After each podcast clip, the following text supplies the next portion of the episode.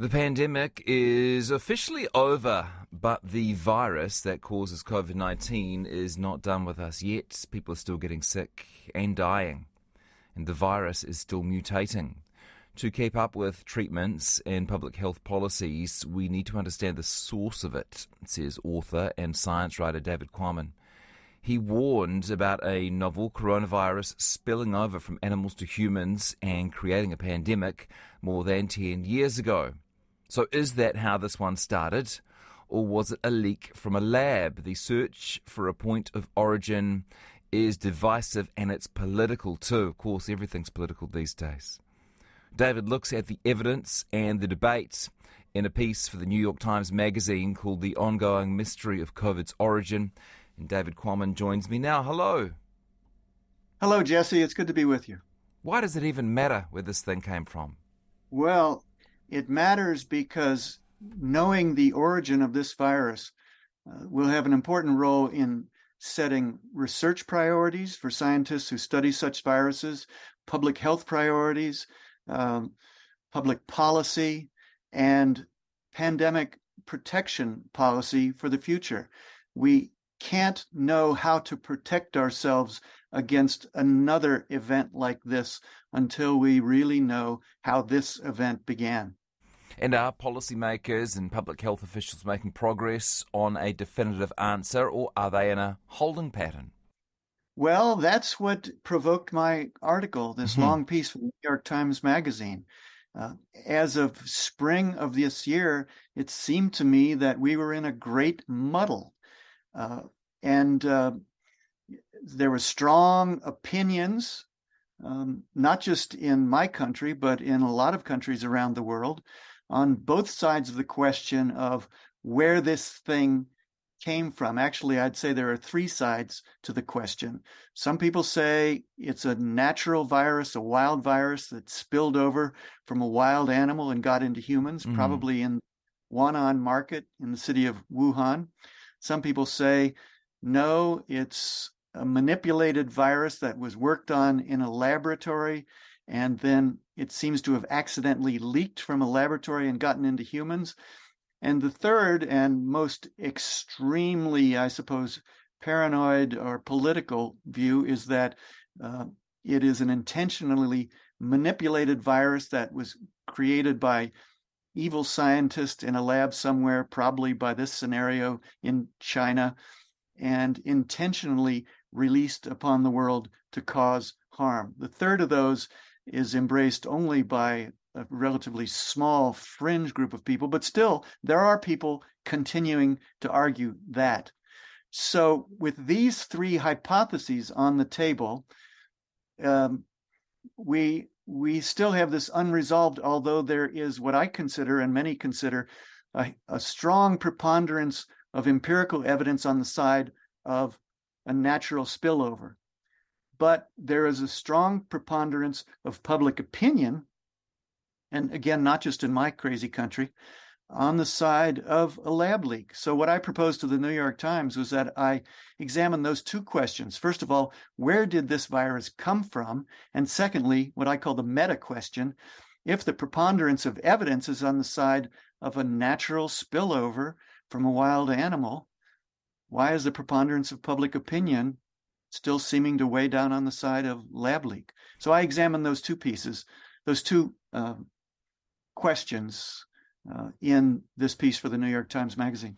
This is the first pandemic where we've had the technology to gene sequence. How important is that in your investigation? Well, this is not the very first big disease event where we've had the technology to gene sequence. That was done in a very important way in 2014 with the the Ebola outbreak in those three West African countries, huh. which went on to infect 28,000 people and kill 11,000 people. That's when some of these scientists started saying, we need to sequence the genomes of different samples from different infected humans so we can trace the route of, of passage from human to human and, and hopefully identify the source of it, the spillover of that Ebola virus from a wild animal somewhere in West Africa. Uh, but this is the first time it was done on anything like the scale that it has been. By the time I I published my book uh, Breathless about this last October. We had 12 million genome sequences, different genome sequences of this virus as sampled from different people. And now I don't know what the number is now, but we continue to to sequence samples, and that's how we know about the variants and the, and the changing variants, the continuing evolution of this extremely enterprising, changeable, mm. adaptable virus. And does the viral sequence of SARS CoV 2 look like any other viruses that scientists already know about? Um, this, the first level answer to that is no. There are viruses, coronaviruses, that resemble this to the point of 96 or 97% identical genomes. The genome is, is 30,000 letters of RNA long. And so to say that a, another virus is 96 or 97% similar, it means 96 or 97% of those 30,000 letters mm-hmm. are identical. But a virus that's 96 or 97% similar to this one um, is a cousin, and that degree of difference suggests somewhere between years of separate evolution and decades of separate evolution. So scientists, have, having found those coronaviruses that are that similar, have not found, and they know they have not found, the immediate progenitor virus of of this virus. They haven't found it in a wild animal, not yet, and they haven't found it in a laboratory. Huh. There's no evidence of this virus having been worked on in a laboratory prior to its uh, emergence in humans in December of 2019 there was a lack of transparency from the uh, Chinese government in the early days, which we'll we'll mm. come to. But there's also this very early focus on the wet market in Wuhan, and w- did that early focus cause us to lose evidence that might have later been very useful in determining whether this in fact started the market or not? Well, um, I would say the contrary. There was a focus on the market from the beginning, and we lost very important evidence, but we lost that evidence because Chinese authorities closed that market on January 1st, 2020. And they ran all the vendors of wild animals being sold alive for food, they ran them out of there and they did not seize the, those live wild animals and sample them for the possibility of finding this virus. Um, there was, if if you want to accuse Chinese authorities of a cover up, there's a cover up. I would say, right, seeming cover up anyway, right there. Um, the fact that wild animals and people who were working in that market at the very beginning were not systematically sampled um, for evidence of the virus and those those genomes um, sequenced. Um, some sampling was done in days following environmental sampling mm. but not sampling well and, and sampling of some animals but not the wild animals that had been there alive at the time the market was closed they later sampled rats and cats that were running around the closed market mm. uh, they swabbed surfaces on doors they swabbed cages and they found evidence of the virus fragments of the RNA uh, genome of the virus in various different places, in particular in the area of the market, the southwestern corner of the market, where the wild animals had been on sale live for food. But we did lose a lot of evidence for lack of sampling those wild animals themselves. I'm talking to author and science writer David Quammen. You can read his piece on the ongoing mystery of COVID's origin in the New York Times magazine we can probably imagine what the Chinese government uh, might have to benefit from um, covering things up in the lab. But were there incentives for them to cover up what was happening in that wet market?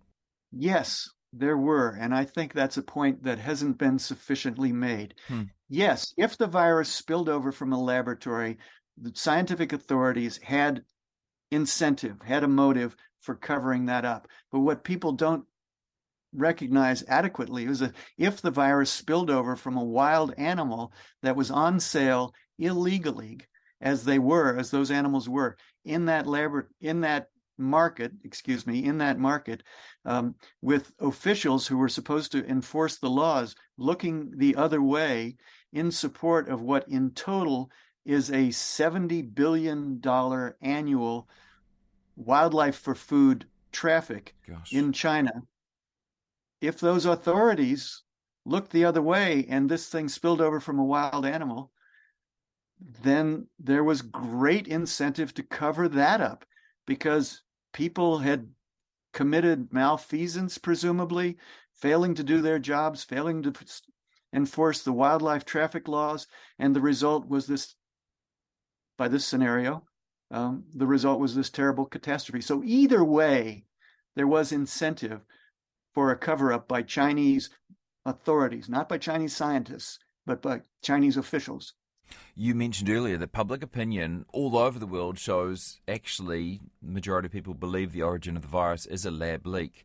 There are a few kind of key events which may have helped with that. One of them involves the comedian Jon Stewart uh, uh on the Stephen Colbert yeah. show. That's right. That's right. In June of, I think it was 2020. What, when was that? Um, 2021. Yeah, June 2021. 2021. Yeah. Um, Jon Stewart went on the Colbert show and uh, as I say in the piece, with um, um, with sublime confidence and um, transcendent shallowness, uh, he said, um, "Look at the name. Look at the name. Look at the name. All it takes is looking at the name." Uh, and he meant look at the name of the laboratory, um, and he got the name wrong. He was trying to talk about the Wuhan Institute of Virology, um, which is a research institution in the city of Wuhan, about seven miles from the market, where uh, research on coronaviruses that uh, are found in animals has been done. And he was arguing that because there is a Wuhan Institute of Virology in the town where this pandemic began, the uh, the proximity, that coincidence, was enough to settle the question. As I say, he got the name of the, the, the research institute wrong. He called it the, the Wuhan Coronavirus Respiratory laboratory or something like that. So he was sloppy with his facts, apparently. Um, and uh, but you know, millions of people watch the Colbert Show. Millions of people admire Jon Stewart on, on both sides of the political spectrum, I suppose. Um, and that was the sort of, I would say, irresponsible glibness that helped contribute in the minds of a lot of people who don't have much information mm. about the science science of this question help persuade them that oh it must have been a lab leak. Jon Stewart says it's a lab leak. Oh it started in the city of wuhan. There's an institute of virology. Must have come from there. That's um, that's not digging very deeply into the evidence to put it politely. In fact even the idea of polling people as to what where they think the virus came from it's it's i mean science isn't a popularity contest right right? That's we don't, right. We yes. don't take yeah. a vote on theories based on our vibes. Yeah, that's right. Yeah. Mm. I talked to a, a, a very uh, respected science reporter, a colleague of mine, Jon Cohen, uh, who reports for the journal Science, and he's covered this story from the beginning. And he and I were talking about this, and I I told him about my two questions. You know, where did the virus come from, and why this disparity between empirical evidence and public opinion. And and Jon Cohen said to me, I don't care what public opinion thinks. This is not a question to be decided by a popularity contest. Mm. I don't care. I care about the scientific evidence. Um, but I was curious enough to to care indeed about why it is people have embraced um, in such numbers the lab leak uh, story. And as I say in the piece, I think ultimately it's because this has been not a contest between bodies of evidence, but a contest between stories. And the lab leak story has appeal to a lot of people. They're bad guys. Um, there's mystery. There's up, there's scheming, nefarious yeah. conspiracies. All of those things that you want in a good story. So, for the average person listening who wants to rise above the political noise and uh, and the popularity contest, what are some important things in the timeline to consider? Oh well, there are a lot of them, and I go through those in the piece. But let me just single out one, Jesse. Um, there is a study that was done um, to try and understand the evolutionary history of the original SARS virus, the one that spilled over into humans in mm. 2003 oh, yeah. and scared the bejesus out of the world, the first SARS virus, SARS 1. Um, and it spread from China to to Canada, to uh, Bangkok, to Beijing, uh, in China from um, from Hong Kong, and it infected 8,000 people, killed 800, but it could have been much, much worse. So it was an important virus, a coronavirus, related at about the 76% level to this virus. But in 2018, there were some some scientists led by a fellow named Jie Cui in, in China who wanted to understand the family tree of that virus. This is before mm-hmm. COVID now, mm. 2018. And he and a number of colleagues looked at 60 different coronaviruses that had been found in bat- bats between 2011 and 2016 through research done by the Wuhan Institute of Virology, among others. 60 different coronaviruses.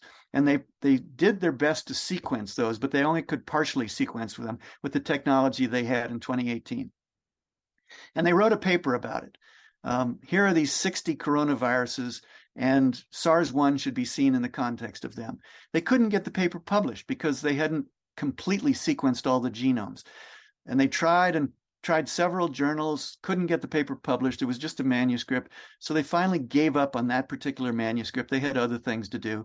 And they took their genome, their partial genomes from those 60 coronaviruses, and they put them into a deep freeze database called GenBank with an embargo of four years. No one but them could work on these data for four years to retain a little bit of their uh, proprietary right to this data. So for four years, those 60 coronaviruses sat unknown to the world in GenBank. And then in October of 2022, the embargo expired and suddenly those data became public and people looked at them. 2022, they looked at these 60 coronaviruses that had been filed away in 2018, mm. and the COVID virus was not there. So it was not being worked on either by the Wuhan Institute of Virology or by anybody else that allowed them access to their coronavirus data as of 2018. The virus was just not there. And this virus cannot have leaked from a laboratory unless it was in a laboratory. And here is evidence 60 different viruses strong, suggesting that at least in 2018, this virus, our COVID virus, was not in any of the laboratories that are suspected of having leaked it. So, if it did come from an animal, what are the chances that we will find that animal version of the virus? Well, I sigh because um, it's very important that we try to find the animal source of the virus, but it's entirely possible that we don't. Sometimes it takes a long time. Some people say, well, it's been three and a half years. If we were going to find it in a wild animal, we would have found it by now. No, actually not. That argument suggests that people don't know the history of emerging diseases, emerging viruses. The, um, the original SARS virus it took 17 years for them to identify the animal host that was carrying that. Huh. 17 years. Uh, for the Marburg virus, which is a very dangerous virus related to Ebola virus, it took 42 years for them to find that that virus has its natural host in the Egyptian fruit bat. 42 years. So um, it's possible that it could take 42 years of looking in animals before we find the natural host of this virus, or we might never find it. This virus might even go extinct in the wild if it's carried, for instance, by a very rare species of bat. It's carried at low prevalence, so that only 5% of those bats are carrying the virus. And those bats, due to the terrible things that we're doing to bats and other wildlife, um, and not just in China but around the world, that that bat lineage could go extinct before we find this virus, or the virus could go extinct in that bat lineage. So we have to keep looking. We shouldn't be surprised if five years, 10 years, 15 years pass and we haven't found it. We need to keep looking and hopefully we'll find it, but we might never. Why do we keep coming back to bats of all the wild animals in China? For a very good reason, Jesse. Um, bats, for, for a variety of reasons, um, are more than um, a little bit involved as the, the, the term is as reservoir host, as the natural host of viruses that spill over and become dangerous pathogens in humans. Bats seem to be overly represented as the host of these viruses. Marburg virus, I mentioned, comes from bats. Um, Hendra virus in Australia comes from large fruit bats. Nipah virus in Bangladesh and surrounding countries has been found in bats. Rabies virus is carried um, to a great degree by bats, and there are others. Australian bat lyssavirus. So bats, bats, bats. There are a lot of these dangerous viruses that have come to us from bats. Are, are should we demonize bats? Should we blame bats? Should we punish bats? No. We should leave bats alone and try to understand why these viruses have come from them. One reason is because bats are an extraordinarily diverse order of mammals. There are more than 1,400 species of bats, and that means uh, they are the most diverse order of mammals, second only to rodents.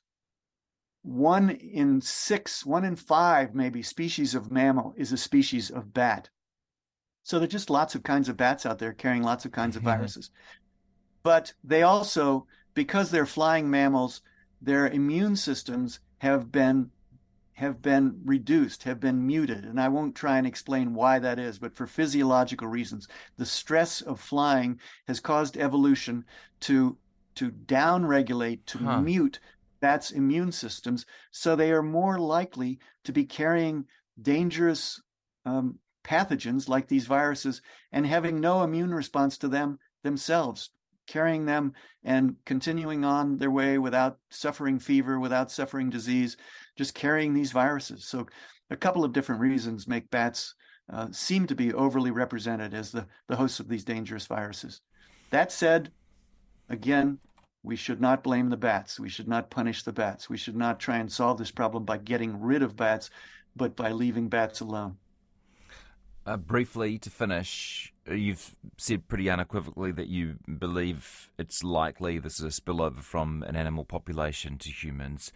What mm-hmm. is what is the best theory that it wasn't that? What's the most compelling theory for you that it was a lab leak?